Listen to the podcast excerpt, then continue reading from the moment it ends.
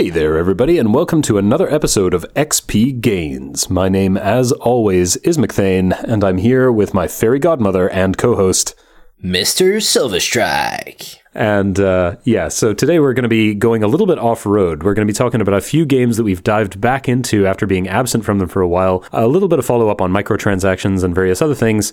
And then in the next episode, we're going to be talking a little bit more about game design and things like that. So keep your eyes out for that one, but we won't keep you here too long. See you on the flip side, guys.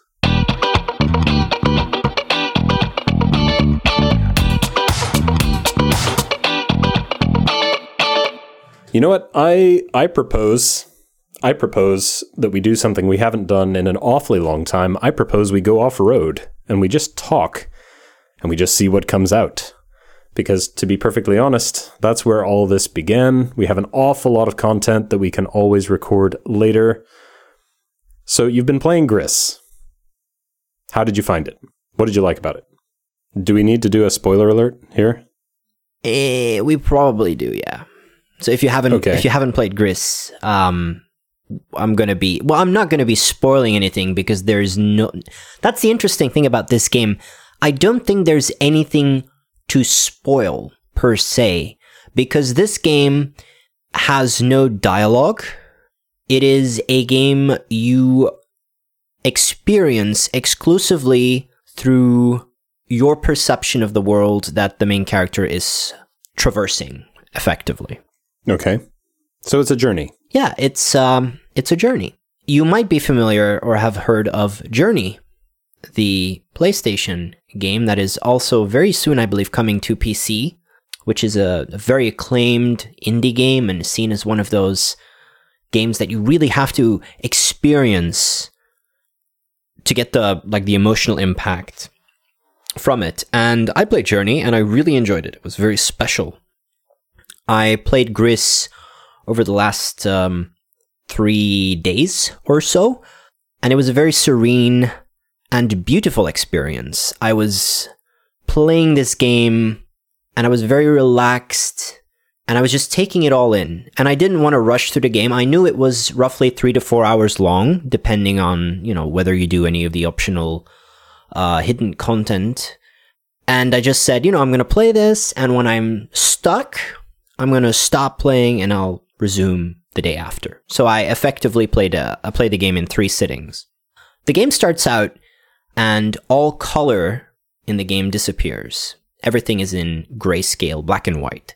And as you proceed through the game, the colors are being restored to the world.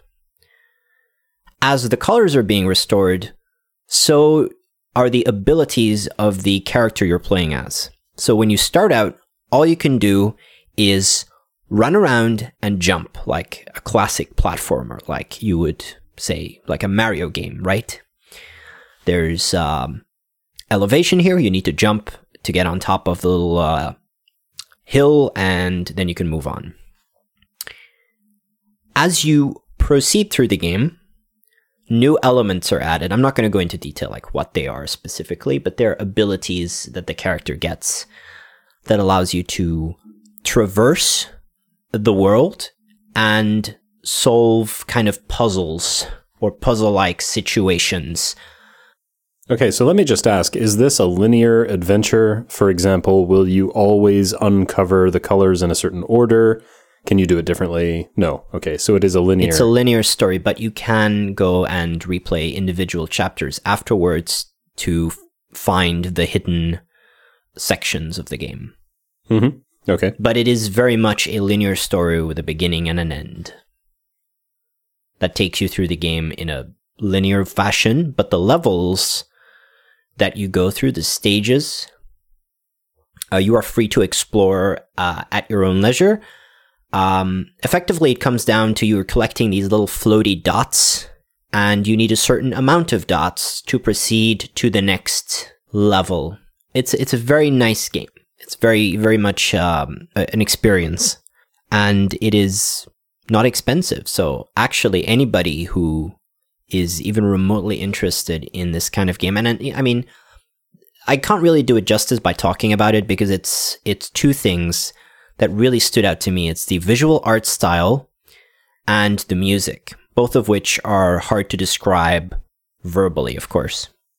Okay, so it's a it's a very experiential factor really that's involved there. Yeah. Right, okay. So you'd recommend this to who? Somebody who just wants to have a casual experience and enjoy a little bit of gaming and a little bit of kind of passive storytelling and things like that? Or I think is this something if you really like platformers or puzzlers, would you go for this or I would say this is uh, this is something that anybody can play, unless you really despise platforming. That's maybe when you can. Well, this is a platforming game. There's platforming involved. If you strongly dislike platforming, like maybe don't play this. Otherwise, this gets a thumbs up for for me. Right, okay. So it's it's a great little experience. This is a game that I would recommend to you know girlfriends of non gamers, for example, and they play through this and you know be like, wow, this is beautiful, something like that. Yeah. Well, I know that uh, Emeranta, my wife, as soon as I showed that to her, she said that she was interested in playing that, and uh, she does have a tendency to like the kind of puzzle games. Or we play a lot of um, we play a lot of horror games together, actually, because she likes the mystery and the story, but she doesn't like being the one at the wheel Yeah, yeah, yeah. of a scary game. I see. So, yeah, it's that's our niche that we found to play things together. Um, I think there's probably going to be a lot of fury in the house once we get Mario Kart eventually. um, we'll see. Um, I'm I'm you know telling her now that we are going to both be playing Super Smash Brothers as well Yes. once I get my Switch. So Very nice. that's something I'm looking forward to. But uh, yeah, unfortunately, consoles cost a lot of money, and money is not something that I have a lot of right now. So, um, just one of those things. Yes. It's a fact of life. Anyone who's uh, under the age of 20 listening to this, your time will come. your time will come. You'll be paying bills one day if you're not already. Yeah. And if you are, you know the pain. So, um, yeah. So with regards to what I've been playing recently, Yes. um, I recently jumped back into Warframe very briefly. Been doing a little bit of that very casually. As always, I found that about a billion new things have been released. Of course. So yeah. Um, well, I mean that that game really trades on on its new content. So, but I think we're going to talk a lot more about Warframe when we do our episode or when we uh, when we publish our episode about looter shooters, which is going to be coming in the future. yes. So I'll leave that for now. I'm not going to talk about that too much. I've been playing a little bit of that. I've been playing quite a bit of the Division, Okay. Division 2 Yeah. as well. But again, we'll talk about that when we get to looter shooters. And I will definitely be playing Borderlands 3 when that comes out. Okay. But again, we'll talk about Yeah, that when yeah, we come to looter shooters. so um, we might talk about that a little bit more I if think we do. I think you might enjoy the genre. You know, the funny thing about it is, I wouldn't really say overall that I enjoy being on the treadmill. I think I'm just very, very susceptible to the growth mechanics. Okay. I get hooked. That's Yeah. that's the thing. I just I get hooked. yeah. Um, but I also find that with a lot of these games, they tend to. I'm not sure if I should say cater or pander or exploit. Why not both? Why why not all of these? Yeah, why, why not all three? Yes, exa- exactly. Um, in varying degrees. Um, they tend to cater to people who like highly customizable characters with builds and abilities and things like that. And that's the custom character building, the custom semi strategic, semi action gameplay style is something that I really enjoy. And that just seems to synergize very well with the looter shooter genre. And so it, it's what you they tend to marry up very well, and so they tend to be found together in the same games. You don't often find a game that has a lot of custom building and a lot of semi strategic, semi action blending that doesn't involve looter shooter mechanics nowadays, especially now with the MOBA craze having been and gone. Um, that was one area where you could get a lot of customization for your builds and unique characters and things like that, but Yeah. um, obviously, it wasn't progression based because that would completely ruin the balance of the game. Mhm. Um, but yeah, so I, I think that's the main thing. Um, there are not a lot of single player RPGs out that are fast paced and multiplayer. No. So this is kind of where I was talking about my game idea that I had a while ago, where I was I was talking about being able to uh, to unlock loot and get different builds and things like that. But I wanted to put more emphasis on the strategy and less emphasis on grinding. The idea being that it's more about enjoying the game and pushing your limits for what you can do, And if you need to unlock some new items in order to try out a new build or something, then you do. But it's not really about the grinding. It's more about pushing your high score, pushing your challenge limits, doing more side objectives, things like that. Um, but yeah, we, we've talked about that in past episodes. Um, probably every regular listener uh, that we have at the moment. Uh, quick shout out, actually, to a huge fan of ours, Gregor. I know you listen to every episode and you've listened to our episodes multiple times. So a shout out to you, bro. Um, you're probably our biggest fan at the moment. So I just wanted to throw you into the episode. Um, but uh, yeah, so I know that uh, every fan probably knows that I, I design games and I, I basically come up with a lot of ideas. Um, of course, I have my own role playing game as well, but you know, not to not to shill too hard for myself here. yeah, I, I, realized I got a little bit off track there, and I found myself advertising. I was like, "Oh no, here it comes, the salesman! I can't keep him suppressed." Um, yeah, it's uh, too many months in, in sales. Too many months in sales. Um, but no, no, back on track. Um, I've been playing a lot of uh, just general kind of looter shooters, but I've been meaning recently to get into The Witcher, The Witcher Three, um, and I've been thinking about the uh, the up and coming Cyberpunk and I would really love to play that when it comes out, but unfortunately, you know, I still haven't played the masterpiece that is The Witcher 3. Well, I mean, um, I think you have time. Um, oh, no, there's lots of time before that comes yeah. out, but there are also many other things that are going to be competing for my attention probably around the same period of time. um, yeah. I've also been playing, right, so here's a niche little game Eternal. This is a card game. It's a little bit like Magic the Gathering. It has a lot of similar mechanics, but some really interesting changes in the way that the game works, particularly in the way that mana is handled. Um, I won't go into detail because it's obviously it's a strategy game, but I've been playing a lot of that recently and really, really enjoying it. Again, I like that strategic element, and so I find myself really enjoying card games as well. So that's something I've, I've been having a lot of fun with. Um, just kind of different things. I found that my my gaming diet seems to have broadened out a lot recently. I don't really have any particular thing that I want to talk about too much because talking about card games, I think, is is a very niche topic. Um, looter shooters we're going to cover. Um, I've been thinking about diving back into Destiny as well, Destiny 2, um, but have not gotten back into that. Partially, obviously, because I have no one to play with. Um, nobody's playing that in our group right now, yeah. so that's that's kind of delayed my my return to that, yes. that particular game. Unfortunately, you traitor, you filthy traitor, you got me to buy the game, and then you dinged me. Yes, you're so unpleasant. Well, but I have I love the pain. I have some good news for you, Thane. On June sixth, the guys at Bungie are going to announce the next chapter of Destiny Two. Is is what they called that. Is that season seven? That sounds like um, a second big expansion to me. Okay, so second major expansion being like the first one being Forsaken, yes. I guess. Yes, right, that's okay. what that sounds like to me. But again, we'll have to see. But if that's what that is, I'm expecting a lot of players will be jumping back into Destiny 2. Yeah. And that might be the perfect time to just boom. Yeah, there there is a weapon that I have to say looks really, really cool to me though, that just came out at the end of season six, and that is the one with the crazy nanite effects. I don't know the name of the weapon, I can't remember it, but you like shoot things and you get little clouds of nanites, and when they die, the nanites go flying around like little seeker missiles and go and hit other things. And yeah, it just seems really it's kind of a cool swarm, anti swarm weapon. It's a little bit slow, but I don't know. I just go in for mechanics like that, I guess. But yeah, it seemed uh, seemed pretty fun. So I uh, I'm very tempted, but again, man, I just I cannot bring myself to love this game because of all the freaking paywalls. Like my gosh, Destiny, man. you mean? Yeah, it's almost like well, it's I'm not games as a service. I'm not sure. You know? Yeah, that's what that is. Um, really? Oh man, I thought it was a, a single player. Yeah, one off. That must uh, be well, uh, my mistake. Yeah.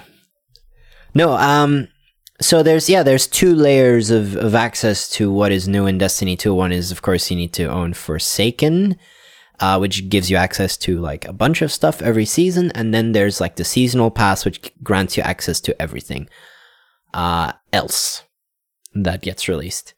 I'm gonna be honest. I um i bought forsaken. I was very excited about the game played it for a little while. And then you know when they did the the the new content that required me to grind quite a bit to get my light level up or power level up in order to be able to access the content that just killed any and all enthusiasm that I had for playing any more of the game, and I just dropped it right there. So I'm hoping that, you know, if they do this next expansion that it's story heavy again or like, you know, partially story heavy with the replayable content that is not locked behind this wall of light or power requirements because Yeah, you're not going to be happy about this because most of the new stuff that I've been hearing about is light level 600 and something Well- and I just remember thinking, "Oh my gosh, like so much grinding." uh, when the expansion came out and the uh, I think it was the Black Armory DLC dropped Yeah, yeah, yeah. Uh, and then the the DLC after that dropped as well with like the Drifter storyline. I haven't gotten around to playing that, but they actually added a very quick way for you to get to the light level that you needed. But the thing is, I was just so burned out because like maybe a week prior to this announcement that oh, it's going to be really easy to get to the content, I was just having a shit time getting my character to that level. And I'd wasted like several evenings effectively trying to get there. And um, I just came to the conclusion that it was a waste of time. I was just, I was playing the game. Yes, I was enjoying it, but I, there was content I wanted to get to, but I couldn't get to it.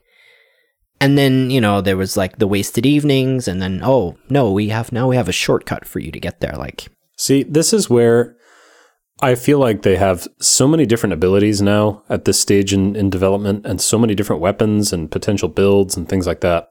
I definitely feel like the character development could be deeper. But having said that, I feel like these increases in light level are completely superfluous at this point. They're just they're unnecessary. You don't you don't need to be gating this content off behind higher light levels. I don't really understand what the purpose of this is. If you want to have an initial move into the game where you allow players to level up so that you encourage them to stay on a certain track no, but see, rather Thane, than going think, for end game content, I don't I see think the I know. I think I know. I think this was partially an Activision influenced decision that I'm hopeful is going to be gone now that Activision has been effectively scrapped from the freaking game. Um, they've been Yeah, purged. so let's talk about this. Let's talk about this because this is pretty big news, actually. Well, I mean, What's what's going on with that situation? You probably know better than I yeah. do. So a, a while ago, I think we talked about it on the show. Um, Bungie effectively became the uh, sole owner and the sole developer of Destiny 2, which means, and also the Destiny franchise, which means Activision is no longer involved. They are, they've split off. Activision wasn't happy with the amount of revenue and money that was coming in, you know, through the game. And uh, the guys at Bungie were enthusiastic about the game and they said, you know what? We'll just split off from Activision and we'll carve our own path.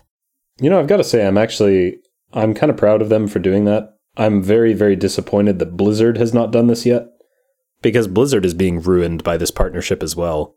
They truly are.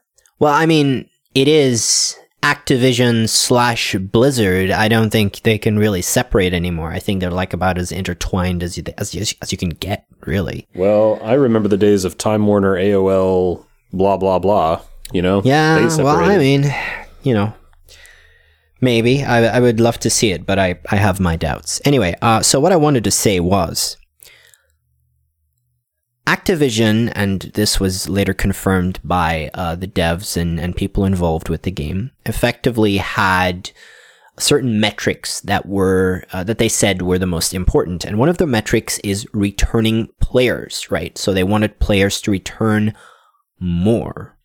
yeah, of course they Um, need they need evidence that people keep coming back for more. Yes. basically, Right, Yeah. which of course in turn means people are going to be more likely to buy stuff too, even though, you know, like, I mean, there's a lot. It's the video game. Yeah. Sure, it's it's the video game equivalent of footfall. Yes. for a restaurant or a store or something like that. Yeah, when you have a big company leading a project like this, they are going to crunch all the numbers and they're going to do what is necessary to get the most revenue out of their game. They're going to like push real hard um, to get all the blood from the stone effectively. this is not Sad, not so. disappointing, Not- disgusting. yeah, but this is something. yeah, definitely that too. But this is not something that smaller studios tend to do, um, which gives those smaller studios a lot of goodwill,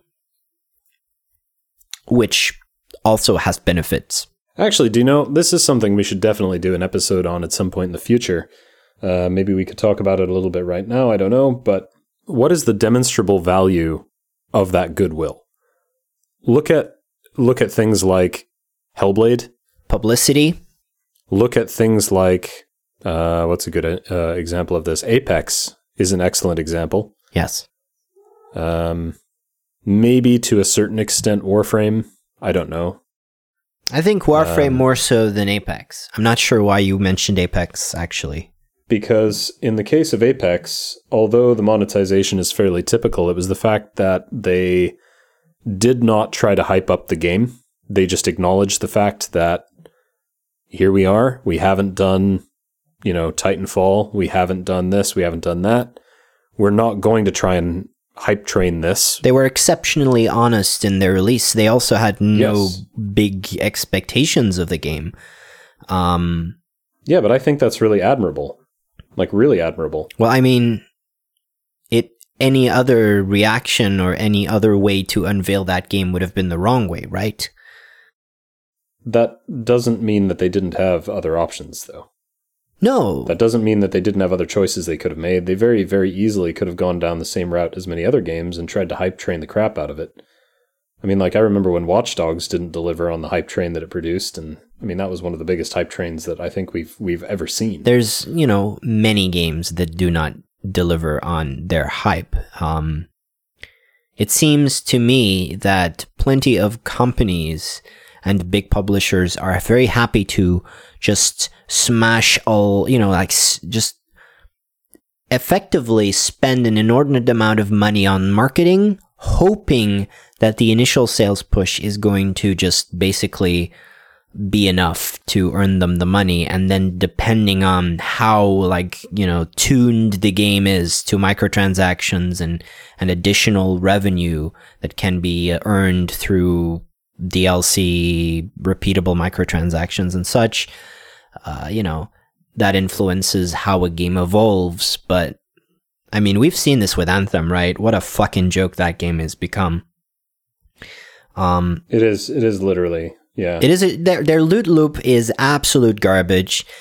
Any and all of the promised extra content that was going to be coming is just not here. They promised like a big like cataclysm mode, which is like a big raid. Look, look, look. I'm at this point, right? We've we've seen the ah, what the hell was that game's name? Evolve, right? We've seen the evolve effect kick in, right?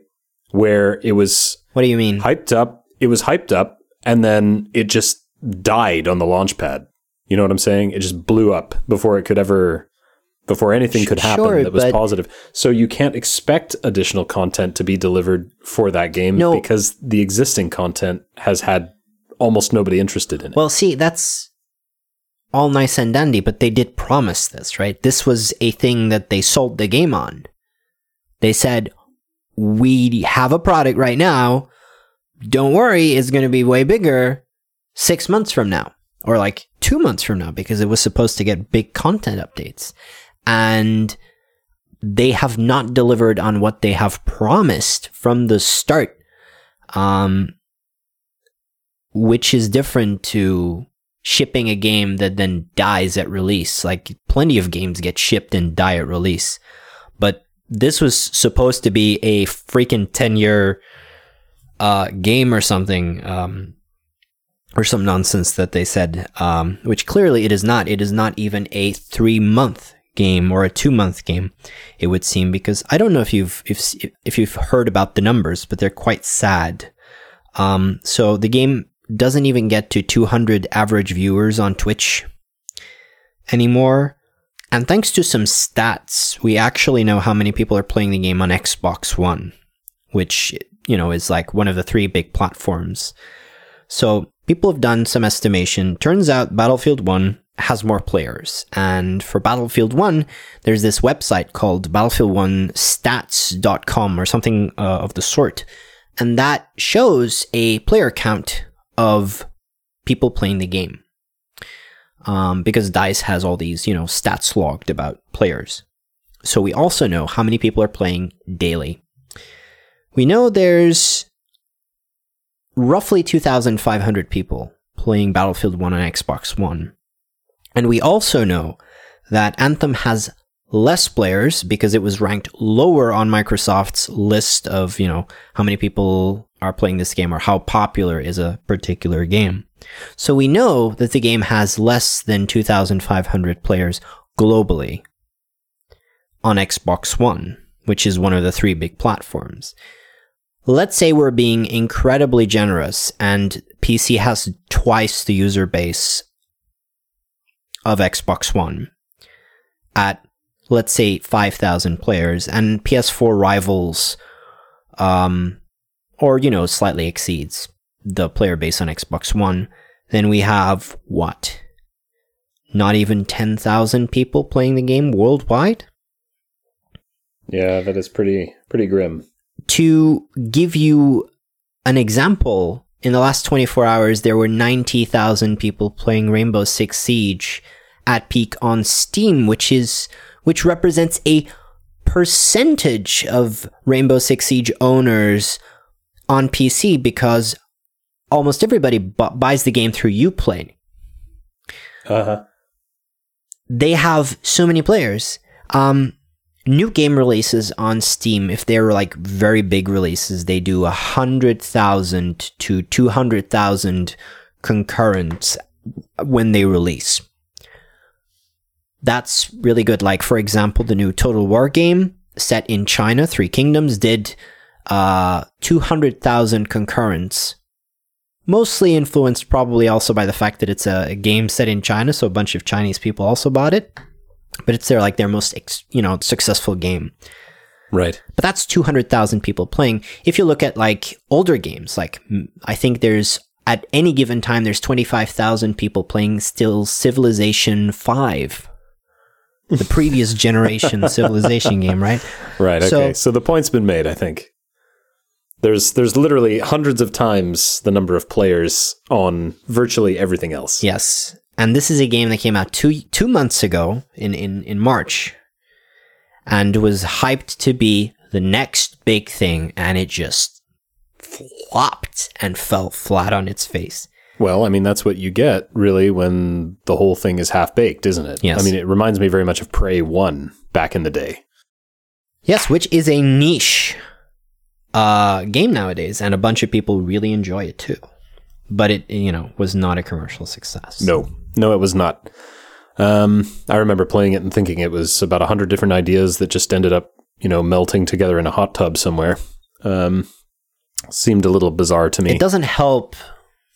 It doesn't help that Bethesda released Prey afterwards with the same like title, and everybody has to refer to the game by the year it was released. hmm Oh, this is Prey 2016. I would just say first Prey, Yeah, to be honest. the But OG Prey, right? Yeah, in- exactly. The one where you play the kind of crazy spirit walking Native American guy. Yeah. Um, but yeah. Okay, so Anyway, I need to tell really you a matter. little story now. Okay, All right. Okay. You need to tell me a story. story time. Let me let me go get in my bed, tuck myself in. Right. Okay. I'm Let ready. me grab the book. I'm ready. I have my hot chocolate. I'm ready. So you know, about uh, I'm gonna say two years ago, I don't like this story. right? Anyway.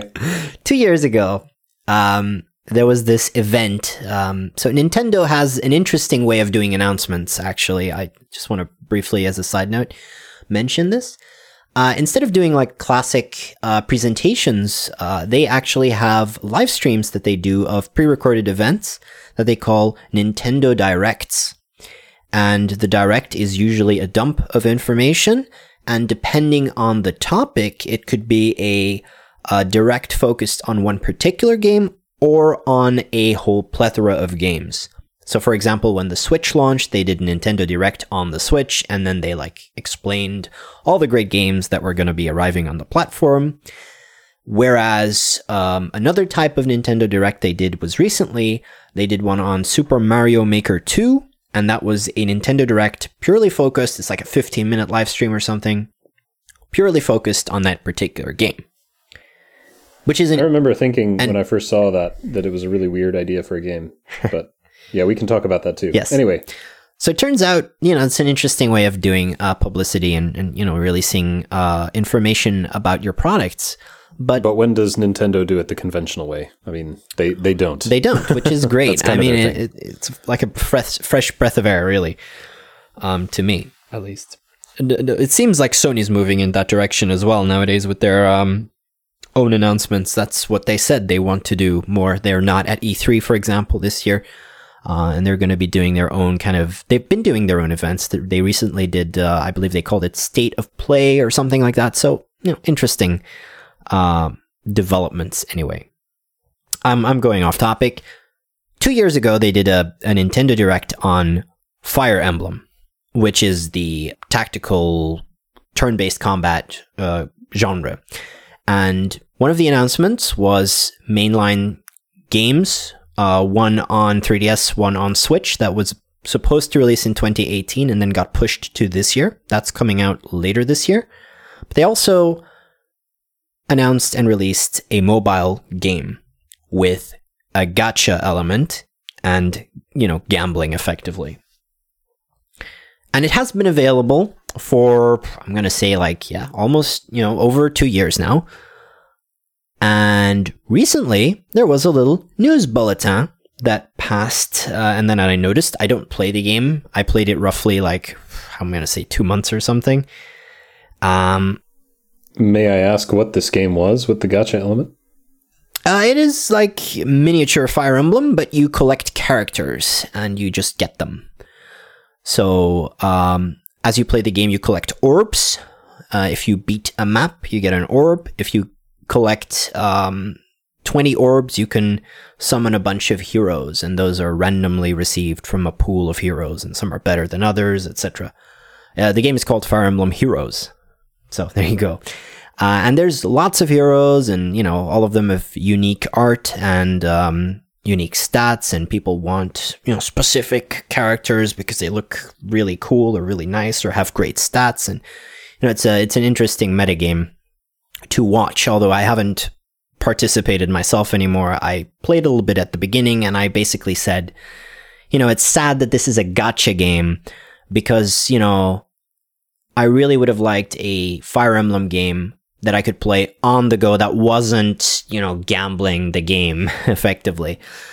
Um, and interestingly enough, Nintendo did a, a bit of an announcement a few weeks ago. I think I want to say a week or we, two weeks ago. They announced that um, due to legal constraints and uh, the legal situation of gambling and loot boxes in Belgium, they're going to basically suspend those two games and Belgian players will be unable to play uh, Fire Emblem Heroes. And then there's also an Animal Crossing game that also has randomized loot boxes in it. And both of those games are basically going to be turned off for players in Belgium.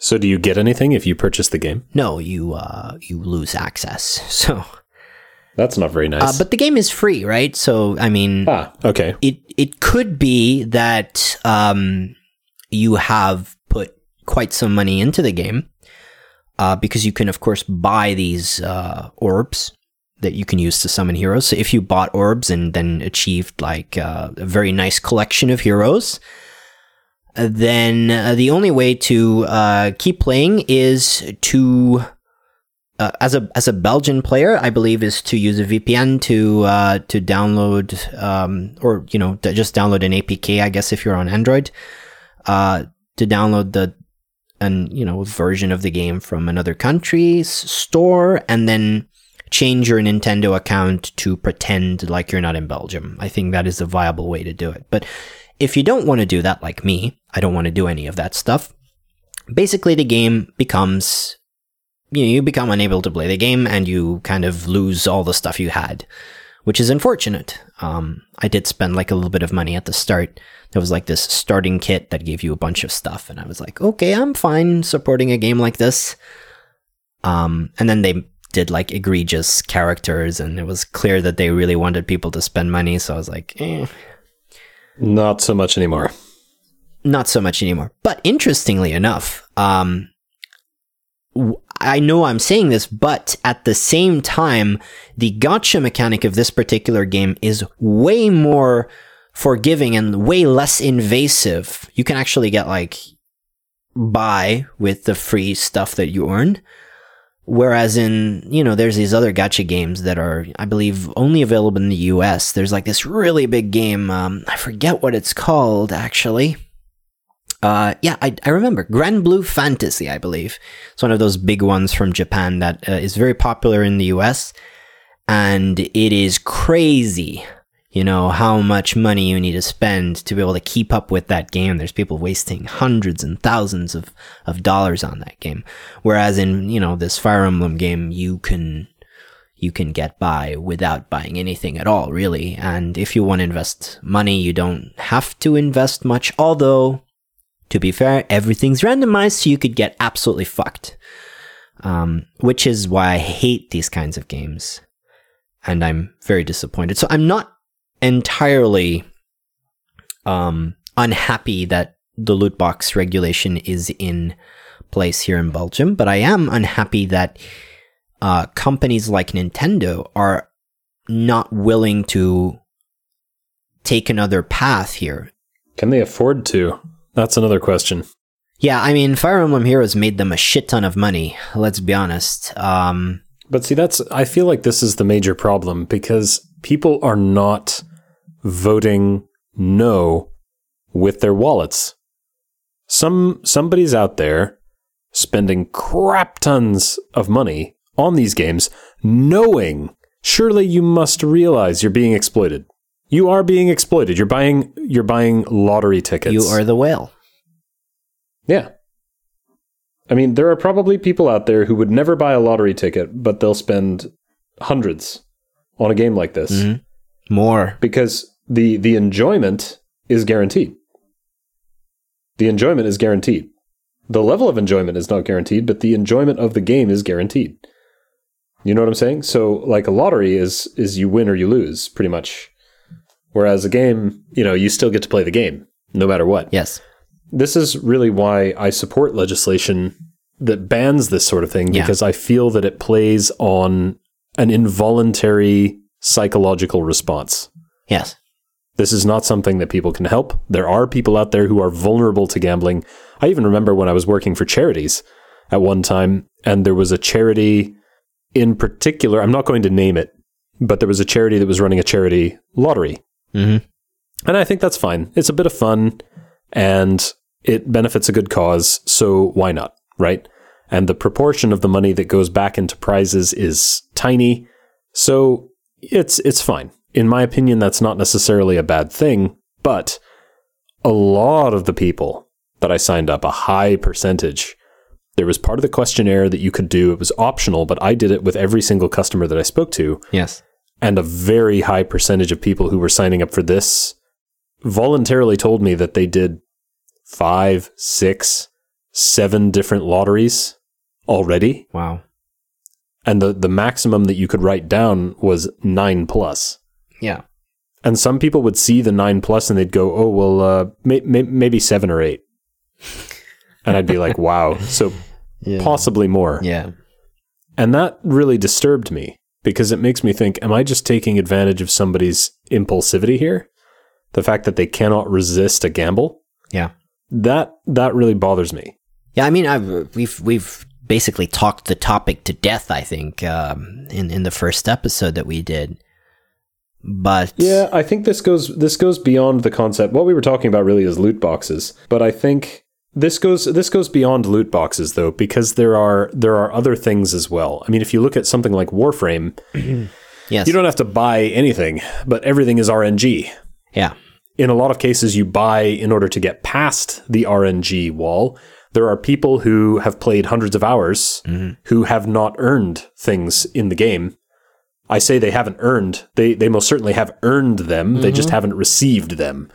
Um, there are some items that are incredibly rare because it's RNG on top of RNG on top of RNG. yeah, And there are people who have never been able to get these things because of all the RNG. Yeah. And a lot of these items can't even be purchased. Yeah, yeah. So it's not like it's trying to take advantage.